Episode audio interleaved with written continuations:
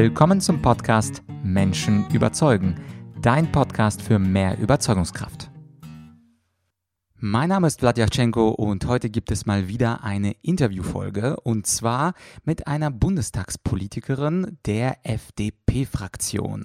Sie heißt Frau Britta Dassler und wie du von mir weißt, ich möchte ja in diesem Podcast möglichst unterschiedliche Meinungen und unterschiedliche Parteien zu Wort kommen lassen.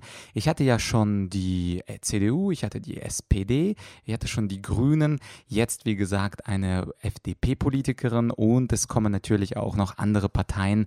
Also sei gewappnet, es kommt noch jemand von den Linken und von der A f D und äh, insofern ist das ein schöner, schöner Blumenstrauß an Meinungen. In dem Gespräch mit Frau Dassler spreche ich übrigens zunächst einmal, wie sie im Alltag als Politikerin andere Menschen überzeugt und danach geht es zum spannenden Thema E-Sports.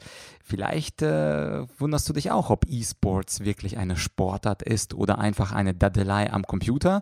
Und da werden wir diese Frage ein bisschen näher beleuchten. Wir werden auch darüber sprechen, wie es kommen kann in unserem Land, dass das Bildungsetat gekürzt wird. Und zum Schluss des Interviews geht es dann an die wirtschaftliche Frage der Mittelständler. Und zwar, wie die F D P den Mittelständlern ja, ähm, die Arbeit und das Leben vereinfachen möchte. Und der Titel der Folge, das ist einer der Thesen von Frau Dassler, mit Bürokratie treiben wir junge Unternehmer in die Insolvenz. Also, das ist ein ganz klares Statement und die Argumente folgen gleich im Interview. Also viel Spaß beim Interview mit Frau Britta Dassler. Herzlich willkommen bei Menschen überzeugen. Heute spreche ich mit einer F D P-Politikerin, Frau Britta Dassler. Sie sitzt im Deutschen Bundestag für die Partei F D P und sie ist unter anderem auch Obfrau im Sportausschuss. Frau Dassler, herzlich willkommen zum Interview. Ja, herzlich willkommen. Freue mich sehr. Frau Dassler, äh, die klassische Frage, unser Thema ist ja immer Menschen überzeugen. Mhm. Wie kann man aus Ihrer Sicht, Sie sind ja eine Politikerin im Bundestag, wie kann man aus Ihrer Sicht Menschen am besten überzeugen? Also für mich ist ganz wichtig, wenn ich jemanden überzeugen möchte, dass man auf das Gegenüber eingeht und dass man Verständnis zeigt. Ganz wichtig finde ich auch, dass man nicht abgehoben rüberkommt, sondern in einer, in einer verständlichen Sprache versucht, seine Argumente herüberzubringen. Und ich finde ganz wichtig, immer für etwas argumentieren, mit entsprechenden Argumenten, nicht dagegen. Und ähm, ja, mit Leidenschaft, wenn ich was mit Leidenschaft mache, weil ich davon überzeugt bin, kommt es authentisch rüber. Aber ähm, auch immer auf Gegenargumente eingehen, aber dann versuchen, die besseren Lösungsansätze zu liefern, um eben die Menschen von meinen Argumenten zu überzeugen. Okay, und äh, was tun Sie beispielsweise, wenn ein Kollege vielleicht auch aus einer anderen Partei ein ganz schwaches Argument bringt? Haben Sie dann auch Verständnis für das schwache Argument oder wie gehen Sie da vor? Naja, Verständnis habe ich für alles. Aber ähm, aus meiner Sicht, ich bin so gestrickt, ich sage dann auch sofort, dass ich eben dieses Argument nicht richtig finde oder vielleicht auch schwach in der Überzeugungskraft. Aber dann versuche ich immer, die entsprechenden anderen Argumente zu bringen, die für mich stichhaltig sind und dann mein Gegenüber davon zu überzeugen. Aber wie gesagt, immer objektiv und fair. Das okay. ist die Hauptsache in der Argumentation.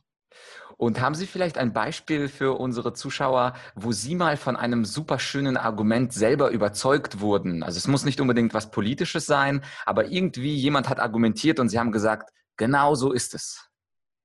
Ja, da habe ich ein schönes Beispiel, weil Sie haben ja eben schon gesagt, ich bin ja die Obfrau und auch die sportpolitische Sprecherin und ähm, die alles umfassende Diskussion im Moment im Sportbereich ähm, ist die Frage, ist E-Sport Sport?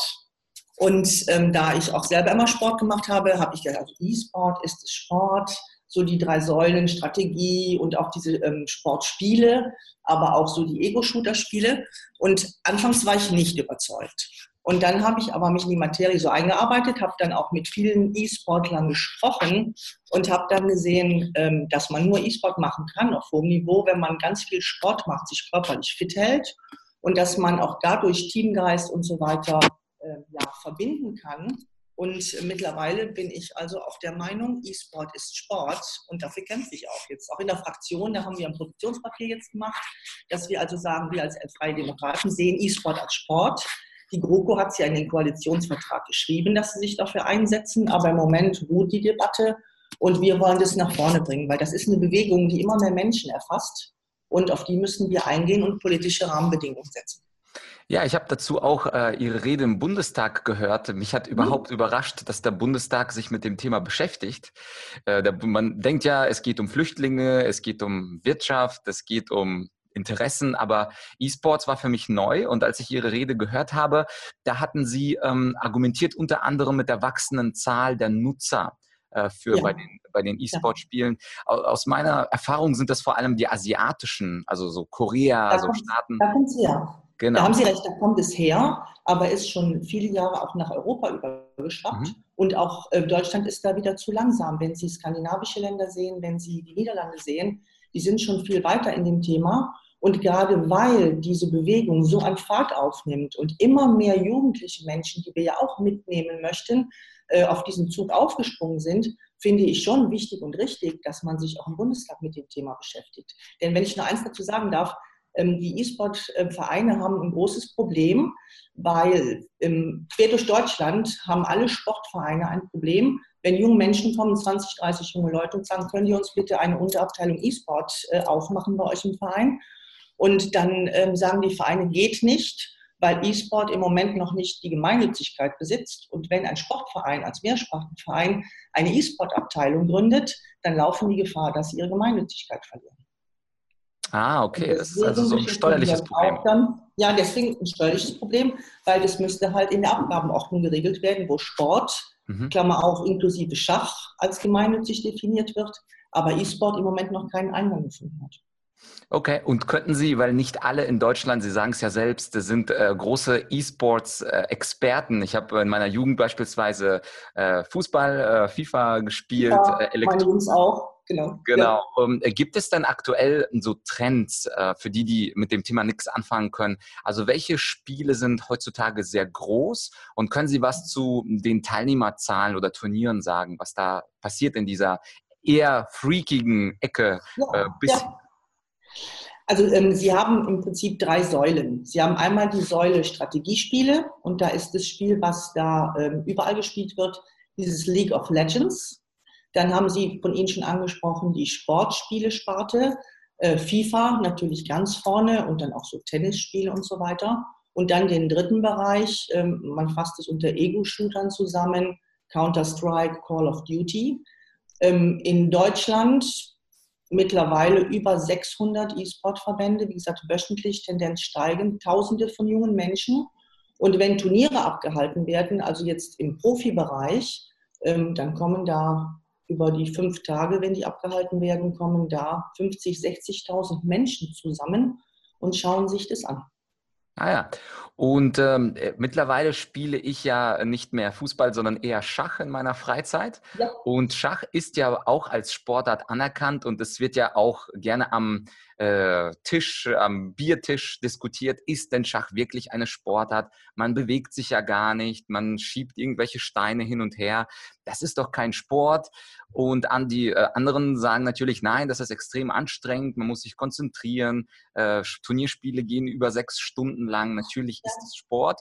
Und ähm, wie ist es denn äh, der, die Argumentation der gegnerischen Parteien? Warum, wenn Schach anerkannt ist, warum wird dann E-Sports nicht anerkannt? Was sagen denn die anderen Fraktionen dazu?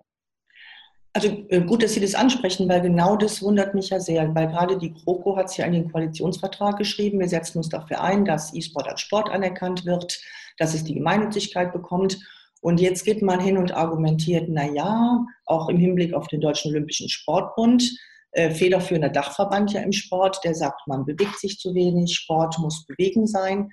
Während ich oder während wir als Freie Demokraten der Meinung sind, ähm, E-Sport ist, wie Sie schon gesagt haben, beim Schach auch, ist ein Wettkampf. Sie spielen in Teams über fünf, sechs Stunden, hochkonzentriert, weil sie müssen agieren, reagieren, äh, hochkonzentriert, ähm, am Rechner im Grunde genommen sitzen. Mhm. Und das schaffen sie nur, wenn sie körperlich Sport machen. Und äh, unsere Position ist, E-Sport ist keine Konkurrenz zum analogen Sport.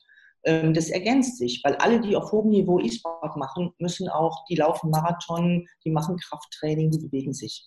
Das ja. eine geht eigentlich nicht ohne das andere. Aber die anderen Parteien sagen halt, man bewegt sich zu wenig, und Sport in der ganz normalen Definition, wie auch der D O S B es sieht, ist halt Bewegung. Oder mehr okay. Bewegung, als man jetzt beim E-Sport. Und wie kann das jetzt mal äh, für, für Laien, wie kann es denn sein, dass die Große Koalition etwas in den Koalitionsvertrag schreibt mhm. äh, und es dann nicht umsetzt? Also für so einen ganz normalen deutschen Bundesbürger klingt das erstmal sinnlos. Da haben Sie vollkommen recht. Und die Frage stelle, muss ich nicht nur der Laie stellen, die stelle ich mir auch. Wenn ich einen Koalitionsvertrag aufsetze, dann überlege ich mir, was sind die Positionen, die ich da verspreche. Und mhm. diese Positionen, die im Koalitionsvertrag festgeschrieben sind, die müssen eigentlich auch erfüllt werden. Weil das ist ja das, woran die Politik krankt. Dass Sachen versprochen werden vor der Wahl oder in Koalitionsverträgen und dann in der vierjährigen Legislaturperiode gar nicht eingehalten werden. Und deswegen verlieren auch die Politik teilweise ihre Glaubwürdigkeit. Genau, und äh, mich interessiert jetzt als Rhetoriker natürlich auch die Frage, wenn Sie dann jetzt im Sportausschuss sitzen und Sie sind dann die Obfrau und im Ausschuss sitzen natürlich auch die Fraktionen S P D und C D U, das ist die Große Koalition, und dann sagen Sie ihnen dieses Argument, also Sie sagen Argument Nummer eins, Sie haben es ja selber in den Koalitionsvertrag reingeschrieben, und Argument Nummer zwei, beim Schach haben wir auch keine Bewegung und trotzdem diese Anerkennung, und Argument Nummer drei, diese an, körperliche Anstrengung ist in allen diesen Dingen da. Also aus meiner Sicht ist die argumentative Debatte damit gelaufen. Aber dennoch sagen die C D U und S P D und C S U-Vertreter ja etwas anderes. Was sagen die dann? Also wie läuft das? Oder sagen die einfach, okay, ich muss plötzlich nach Hause, tut mir leid, tschüss. Also zu Ihrem ersten Argument ähm, bezüglich des Koalitionsvertrages, da ist immer Schweigen, betretenes Schweigen. Dann kommt von Seiten der Sportpolitiker immer das Argument, naja, von der Sportpolitik war ja niemand bei den Koalitionsverhandlungen dabei. Das haben die anderen, die Digitalisierungspolitiker, Digitalpolitiker reingeschrieben. Ähm, zu dem Argument, dass man sich bewegt, ähm, wird dann gesagt, naja, aber so viel Bewegung ist es ja nicht, aber entkräften können Sie meine Argumente auch nicht. Und ähm, das ist ja einfach die Krux, ähm, dass auch die Sportpolitiker wissen, eigentlich müsste man, die, Sport, die Sportpolitiker der Großen Koalition wissen, sie müssten es machen, um Vertrauen aufzubauen, machen es aber nicht.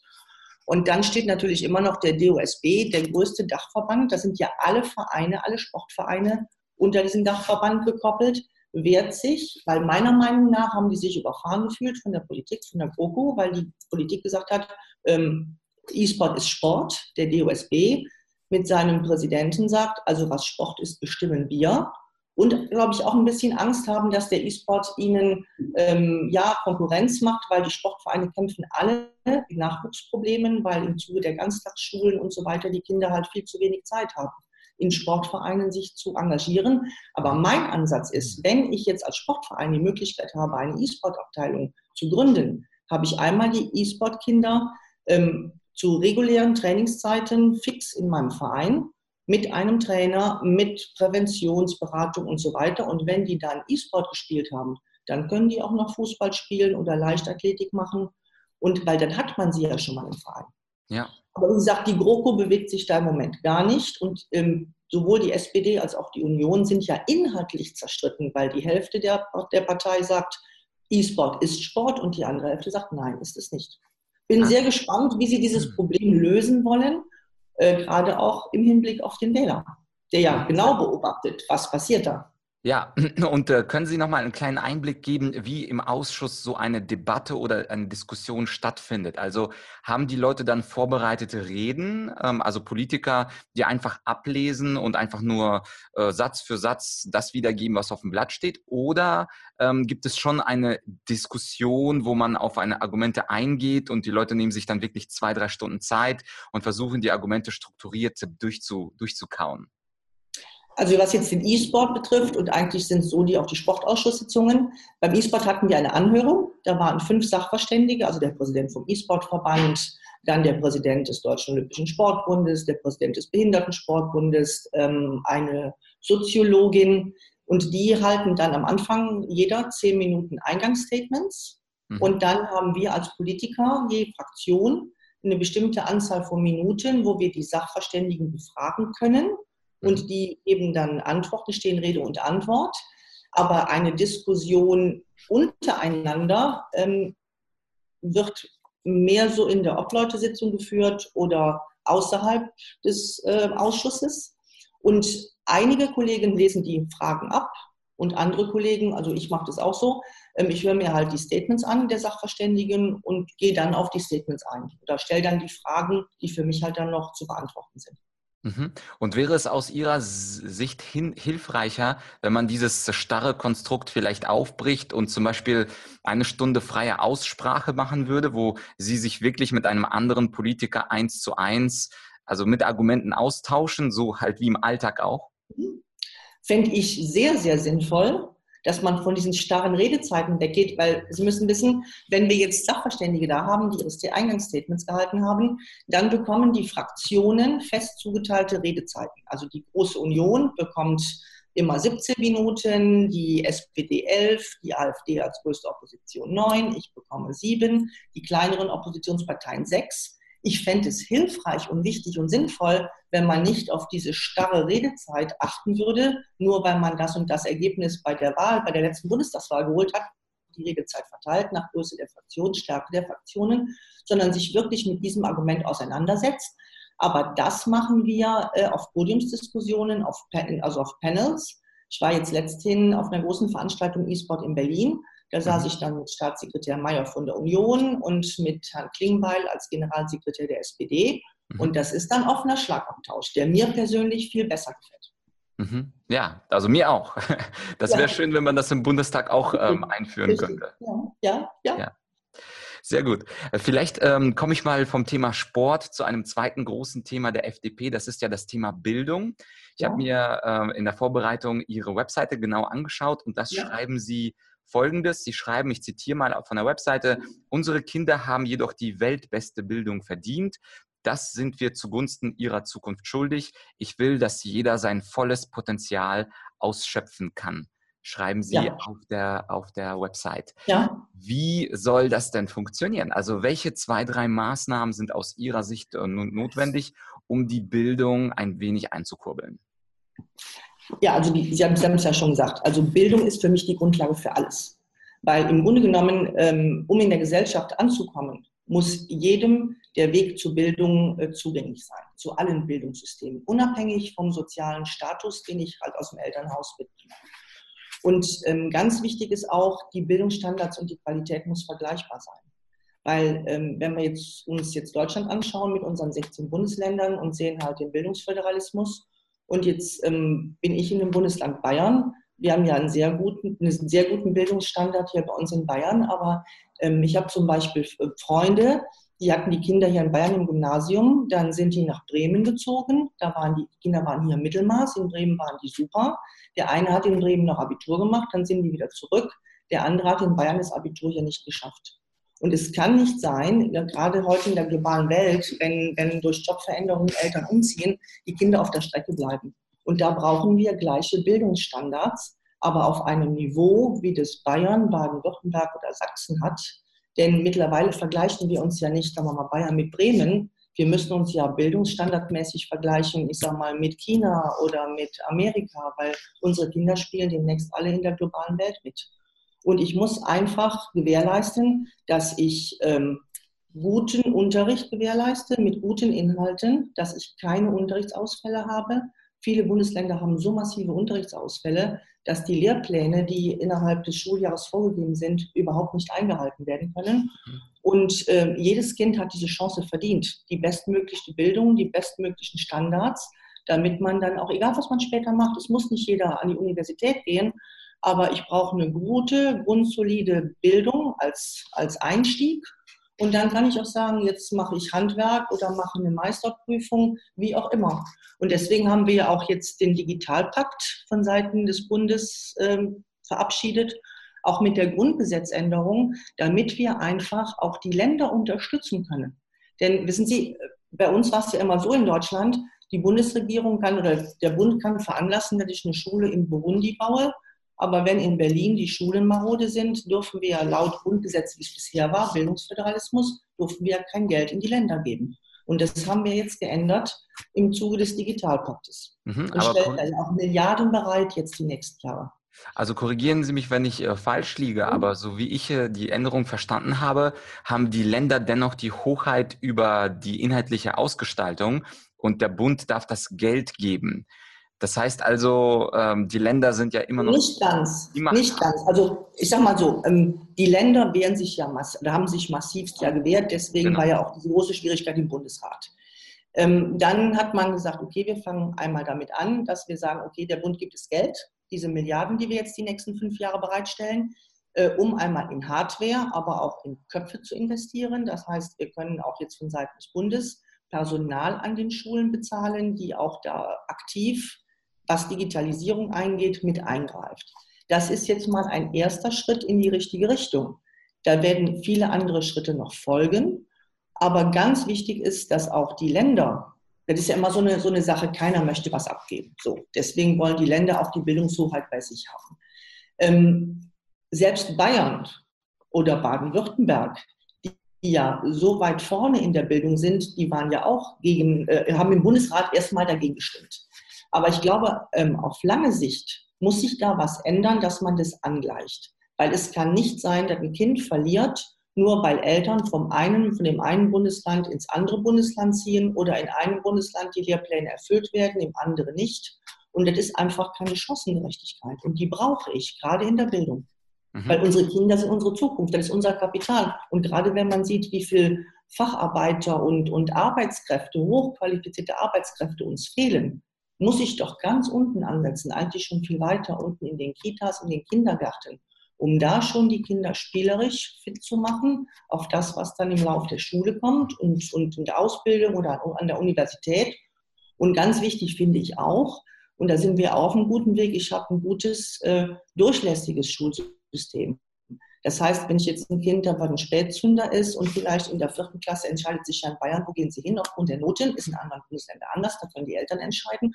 Aber ähm, auch hier kann man sagen, ich gebe mein Kind erstmal auf die Realschule und dann nach der zehnten Klasse gebe ich es aufs Gymnasium oder ich mache mein Abitur über die Wirtschaftsschule und über die B O S. Und es ist wichtig, dass man jedem Kind zu jeder Zeit die Chance gibt, die Talente zu entfalten, die jeder halt in sich hat. Ich habe in einer der Pressemitteilungen bei Ihnen gelesen, dass die Realität so aussieht, dass der Etat vom Bundesfinanzminister für zwanzig zwanzig eher eine Vergrößerung des Arbeit- und Soziales-Etats vorsieht oder Budgets. Und das Bildungsbudget wurde dann um ein paar, ich kann mich nicht mehr erinnern, drei Prozent oder so. fünfhundert Millionen gekürzt. Genau, gekürzt. Also das heißt, es klingt so gut, was Sie sagen, aber die Realität bzw. die Große Koalition geht ja eher in Richtung Subventionierung von Renten und Arbeitslosen als in Richtung von Subventionierung von Bildung und Chancengleichheit. Wie sehen Sie das? Ja, ist eine schwierige Frage. Haben Sie vollkommen recht. Und ich finde es ein Unding. Oder auch alle, alle Politiker jetzt, die im, im Bildungsausschuss oder in Sachen Bildung tätig sind, sagen, das geht so gar nicht. Aber ähm, wenn Sie jetzt, äh, wie Sie zu Recht angeführt haben, sagen, wir stecken jetzt die Riesensummen in Arbeit und Soziales oder in Verteidigung, sieht man doch genau daran, ähm, wie viel die Große Koalition in den letzten sechs Jahren, kann man jetzt schon fast sagen, in der sie regiert, einfach ähm, auf der Strecke hat liegen lassen.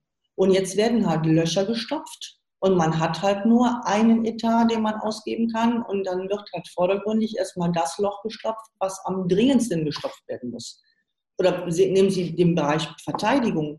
Wir haben sechs U-Boote finanziert. Wenn Sie heute sagen müssten, wir brauchen ein U-Boot an der und der Stelle, muss der Bund, muss das Verteidigungsministerium sagen, tut mir leid, ist kein U-Boot einsatzfähig. Oder wenn Sie sich die Gorch Fock anschauen, wo jetzt Millionen, dreistellige Millionenbeträge reingesteckt werden, um die zu sanieren. Dafür können sie ein neues Schiff bauen.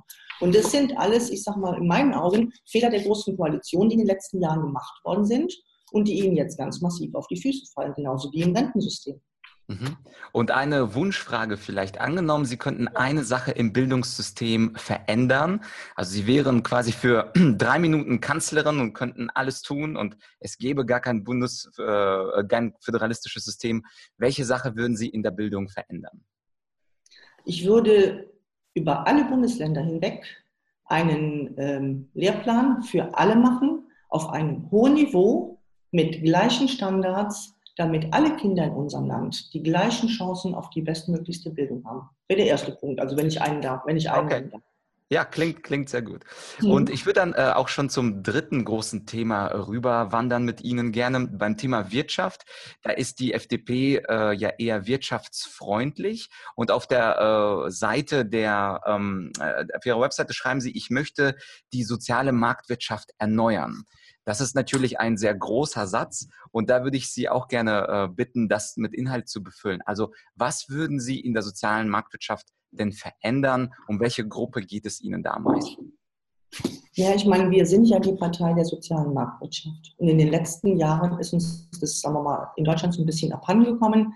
Und Wirtschaft ist ja für uns ein wahnsinnig wichtiger Zweig. Wir sind ein Exportland. Mhm. Und äh, über die ähm, Erfolge, die wir durch den Export, den unsere Firmen im Export einfahren und dadurch natürlich auch Steueraufkommen äh, generieren, haben wir ja als Bund auch die Möglichkeit, all die anderen Themenfelder zu befüllen. Ähm, in meinen Augen, wenn ich jetzt mal so auf die Wirtschaftspolitik von Herrn Altmaier schaue, ähm, ist da im Moment für mich keine Richtung erkennbar. Ist keine Richtung erkennbar, ähm, gerade auch für den Mittelstand. Und ähm, wenn ich jetzt sehe, zum Beispiel ähm, die Familienunternehmen, die, sagen wir mal zu neunzig Prozent Mittelstand, aber auch einige große Unternehmen, ähm, wie die Firma Schäffler jetzt hier in Herzogenaurach, ähm, wenden sich massiv gegen die Politik von Herrn Altmaier und sagen, so kann es nicht weitergehen. Aus dem Wirtschaftsministerium müssen Impulse kommen, wie man den Mittelstand wieder weiter nach vorne bringt. Und Sie sehen ja jetzt auch an den, an den Prognosen der Wirtschaftsweisen und so weiter, dass diese tolle wirtschaftliche Situation mit dem Steueraufkommen daraus resultierend äh, ja auf dem abschwächenden Ast sitzt. Und im Grunde genommen müssen jetzt aus dem Wirtschaftsministerium müssen ähm, Erleichterungen kommen, ähm, Abbau der Bürokratie zum Beispiel auf vielen, auf vielen Ebenen. Oder wir reden immer davon, Deutschland ist das Land der Dichter, Denker und Gründer. Und äh, unseren Start-up-Unternehmen wird es so schwierig gemacht mit all den bürokratischen äh, Hindernissen, Hemmnissen, dass viele, die eine tolle Idee haben, im Grunde genommen schon die Insolvenz anmelden müssen, bevor sie überhaupt ihren Laden aufschließen, weil einfach Bürokratie und alles so viel Raum einnimmt, dass die Idee dahinter, die ja vermarktet werden soll, dann überhaupt nicht mehr zum, zum Zuge kommt. Mhm. Und wenn Sie dann noch die Datenschutzgrundverordnung sehen, die uns jetzt dann noch in, in, die, in die ganze Sache reinspielt, ähm, für kleine und mittelständische Unternehmen sehr, sehr schwierig. Und was genau äh, wären die Punkte, die Sie da verändern würden? Also entweder für die Gründer oder allgemeiner für den Mittelstand, weil nicht alle von uns sind ja jetzt Unternehmer und können sich dann vorstellen, was die F D P dann verändern würde. Ja, sagen wir mal jetzt für die, für die Gründer zum Beispiel. Ich würde zum Beispiel die Gründer jetzt mal die ersten zwei Jahre, das erste Jahr einfach mal aus diesen ganzen Steuersystematiken ausnehmen, die ganzen Meldungen, die gemacht werden müssen. Ähm, da wird ja alles dokumentiert. Also ich sage Ihnen mal ein Beispiel. Ähm, mein, mein Mann, dessen Traum war immer, wenn er mal über fünfzig ist, eine Vinothek zu eröffnen. So, hat er dann auch gemacht, als er zweiundfünfzig war. Eröffnen wollten wir im Juni, äh, eröffnet haben wir im Oktober, weil wir vierundzwanzig ähm, Genehmigungen gebraucht haben von der Hygiene über alles Mögliche und die eine bekommen sie nur, wenn sie die andere schon haben, dann laufen sie zu dem Amt, zu dem Amt, zu, zu dem Amt. Und diese Start-Upper sind ja alles junge Kreative. Gut, mein Mann war jetzt kein junger Kreativer, aber junge Kreative, ich war jetzt gestern Abend zum Beispiel noch in München, Google und Hackathon, die haben, hatten gestern vierundzwanzig Start-Upper da, die Ideen vorgetragen haben und ich durfte in der Jury sitzen. Das sind junge Wilde und die haben eine tolle Idee und die wollen an den Markt. Aber die werden so ausgebremst und da muss ich, ich muss die Bürokratie vereinfachen, ich muss... Ähm, Auch ganz wichtig, ich muss im, im Steuerrecht dafür sorgen, ähm, dass ähm, Kapital, was von außen gegeben wird, ähm, steuerlich absetzbar ist. Also wenn ich jetzt sage, ich finde die Idee super und ich möchte jetzt mit einem Betrag X diese Firma unterstützen und jetzt nehmen wir mal an, dieses Start-up floppt, dann kann ich das aber von der Steuer absetzen. Ist in Amerika gang und gäbe. Deswegen, wenn da ein Start-up gegründet wird, die haben riesige Summen, die von außen kommen, weil man an diese Idee glaubt. Ich muss Investoren und Start-Upper zusammenbringen, weil das ist die Idee dahinter, dass man es einfach in die Geldbeschaffung leichter macht. Denn wenn Sie ein junger, ein junger Typ sind und Sie haben eine tolle Idee und Sie gehen zur Bank und sagen, ich brauche jetzt da mal fünfzigtausend Euro, das sind Ihre Sicherheiten und, und, und. Und da muss man ansetzen, also die Finanzierungsmaßnahmen erleichtern, indem ich ähm, dieses, dieses, äh, diese ähm, Gelder, die von außen gegeben werden, steuerlich absetzbar mache für die Start-up, weil ich muss die Bürokratie erleichtern und ich muss ihnen noch am Anfang, äh, ich sag mal, diese ganzen steuerlichen Sachen erleichtern. Ah ja, okay. Und für diejenigen, die aus dem ganz normalen Mittelstand kommen, also unsere Zuhörer haben vielleicht ein kleines Familienunternehmen mit fünfzehn Mitarbeitern, gibt es da auch etwas, was die F D P äh, zweitausendachtzehn, zweitausendneunzehn, zweitausendzwanzig äh, bieten kann? Ja, auch eben den Abbau dieser ganzen Dokumentationspflichten. Wenn Sie ein großes Unternehmen sind, dann fällt Ihnen das leichter, weil Sie ein ganz anderes ähm, Human Capital oder Manpower haben. Mhm. Wenn Sie ein kleiner Malerbetrieb sind, vielleicht mit vier, fünf Leuten und Sie müssen ständig alles dokumentieren, wann Pause, wann hier, wann da, ähm, dann haben Sie gar nicht mal mehr die Zeit, sich an Ausschreibungen zu beteiligen. Oder auch wenn von der öffentlichen Hand Ausschreibungen kommen, dann sind es Ausschreibungen, die umfassen vielleicht dreißig, vierzig, fünfzig Seiten. So hochkomplex, dass sich der kleinere Mittelständler überhaupt nicht bewerben kann. Und wenn äh, dann praktisch Ausschreibungen in Kommunen sind, egal auf welchem Sektor, ähm, greifen meistens die größeren Unternehmen die Aufträge ab, weil die halt wissen, wie man diese ganzen Bewerbungsunterlagen ausfüllt. Einfach das Ganze verschlanken und vereinfachen. Weil wir bürokratisieren uns zu Tode hier bei uns in Deutschland. Ja, ja, ganz genau. Und ähm, äh, zum Schluss noch äh, eine allerletzte Frage. Angenommen, Sie hätten jetzt äh, zwei Minuten oder eine, zwei Minuten Sendezeit auf allen Kanälen. Sie könnten der Deutschland oder der ganzen Welt vielleicht eine bestimmte Botschaft mitteilen. Das muss nicht unbedingt ähm, was Politisches sein, aber kann natürlich gerne was äh, F D P-lastiges oder Politisches sein. Was würden Sie den Menschen äh, gerne sagen, wenn Sie diese Möglichkeit hätten?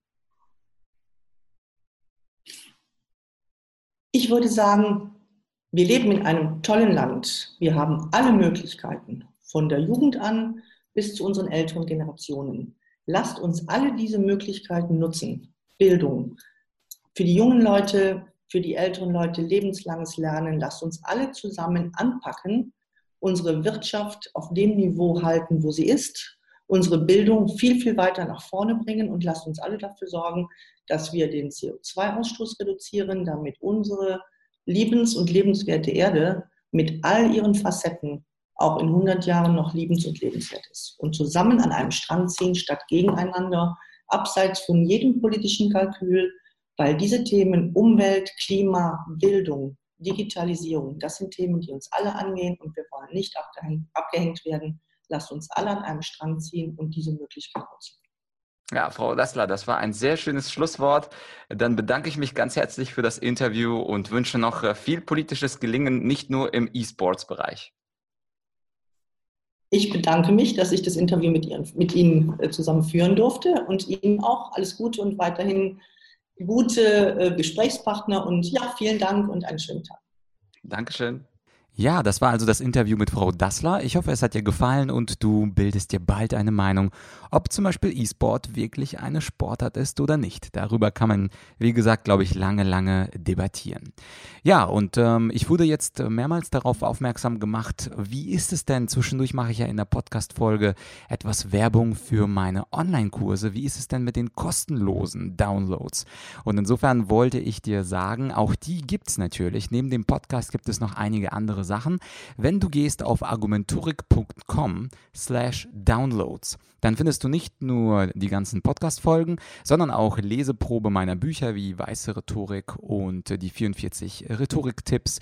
Und es gibt auch Schnupperkurse, mittlerweile vier davon, wo du dich einfach eintragen kannst und kostenlos dir anschauen kannst, und zwar den Profi-Rhetorik-Schnupperkurs, den Schwarze-Rhetorik-Schnupperkurs, den Besser-Überzeugen-Schnupperkurs und den Business-Skills-Schnupperkurs. Also das heißt, wenn du gehst auf argumentorik punkt com slash downloads, findest du das alles und insofern gibt es genug Content, um dich rhetorisch weiterzubilden. Ansonsten würde ich mich natürlich freuen, wenn du diese Folge teilst und likest bei Facebook, Instagram oder wo auch immer du unterwegs bist im Internet und natürlich das Wichtigste für mich, bleib mir treu und abonniere, falls du es noch nicht gemacht hast, den Podcast, egal wo du ihn hörst, über Spotify oder über Apple Podcasts oder, oder, oder. Das gibt mir die große Freude. Denn es kommen, wie gesagt, noch andere Parteien ins Spiel.